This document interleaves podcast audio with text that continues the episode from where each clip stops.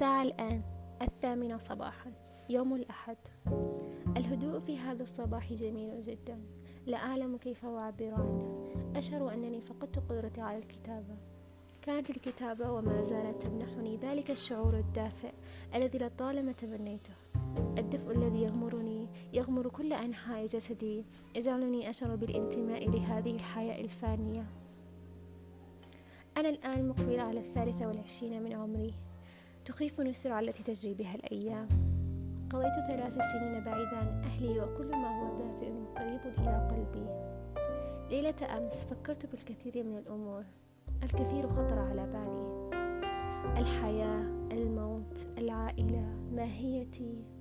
كل هذه الأمور تسلب النوم من عيني وتبقيني يقظة حتى أغفى من التعب.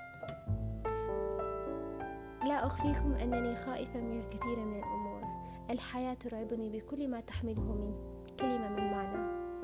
شيء ما يخبرني أنني لم أرى إلى القليل وأن الرعب الحقيقي قادم لا محالة. لا أدري لماذا لكن كل ما في الوجود يقلقني. بعيدة عن عائلتي آلاف الأميال بحثت عن ماهيتي بكل طريقة ممكنة. كتبت الكثير عن مشاعري الملتهبة لكن أفضل أن تبقى حبيسة الأدراج بعيدة عن الأنظار. أنا ومن أنا شاكلتي لا تقول لي ماهيتي وجودي يمحي أثري كوني حية. ماضي الدافي ينسيني حاضر اللعين لكن ما زلت لا أعلم ولا أقترب من إجابة مقنعة. متعبة ومرهقة ومستنزف طاقتي لأبعد الحدود. قد أبالغ هذا محتمل لكن وجودي يثبت يثبت العكس تماما. في الحقيقة الغرض من هذا كله أنني لا أعلم ماهيتي تماما.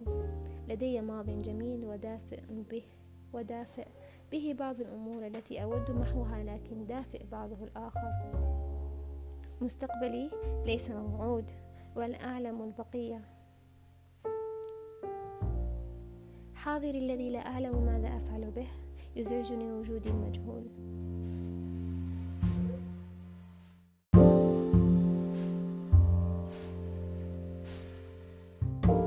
وماهيتي الضالة تحملني ما لا طاقة لي به. ما الذي يحاول قوله؟ لا أعلم حقا. أخبرني أنت. أجبني أنت.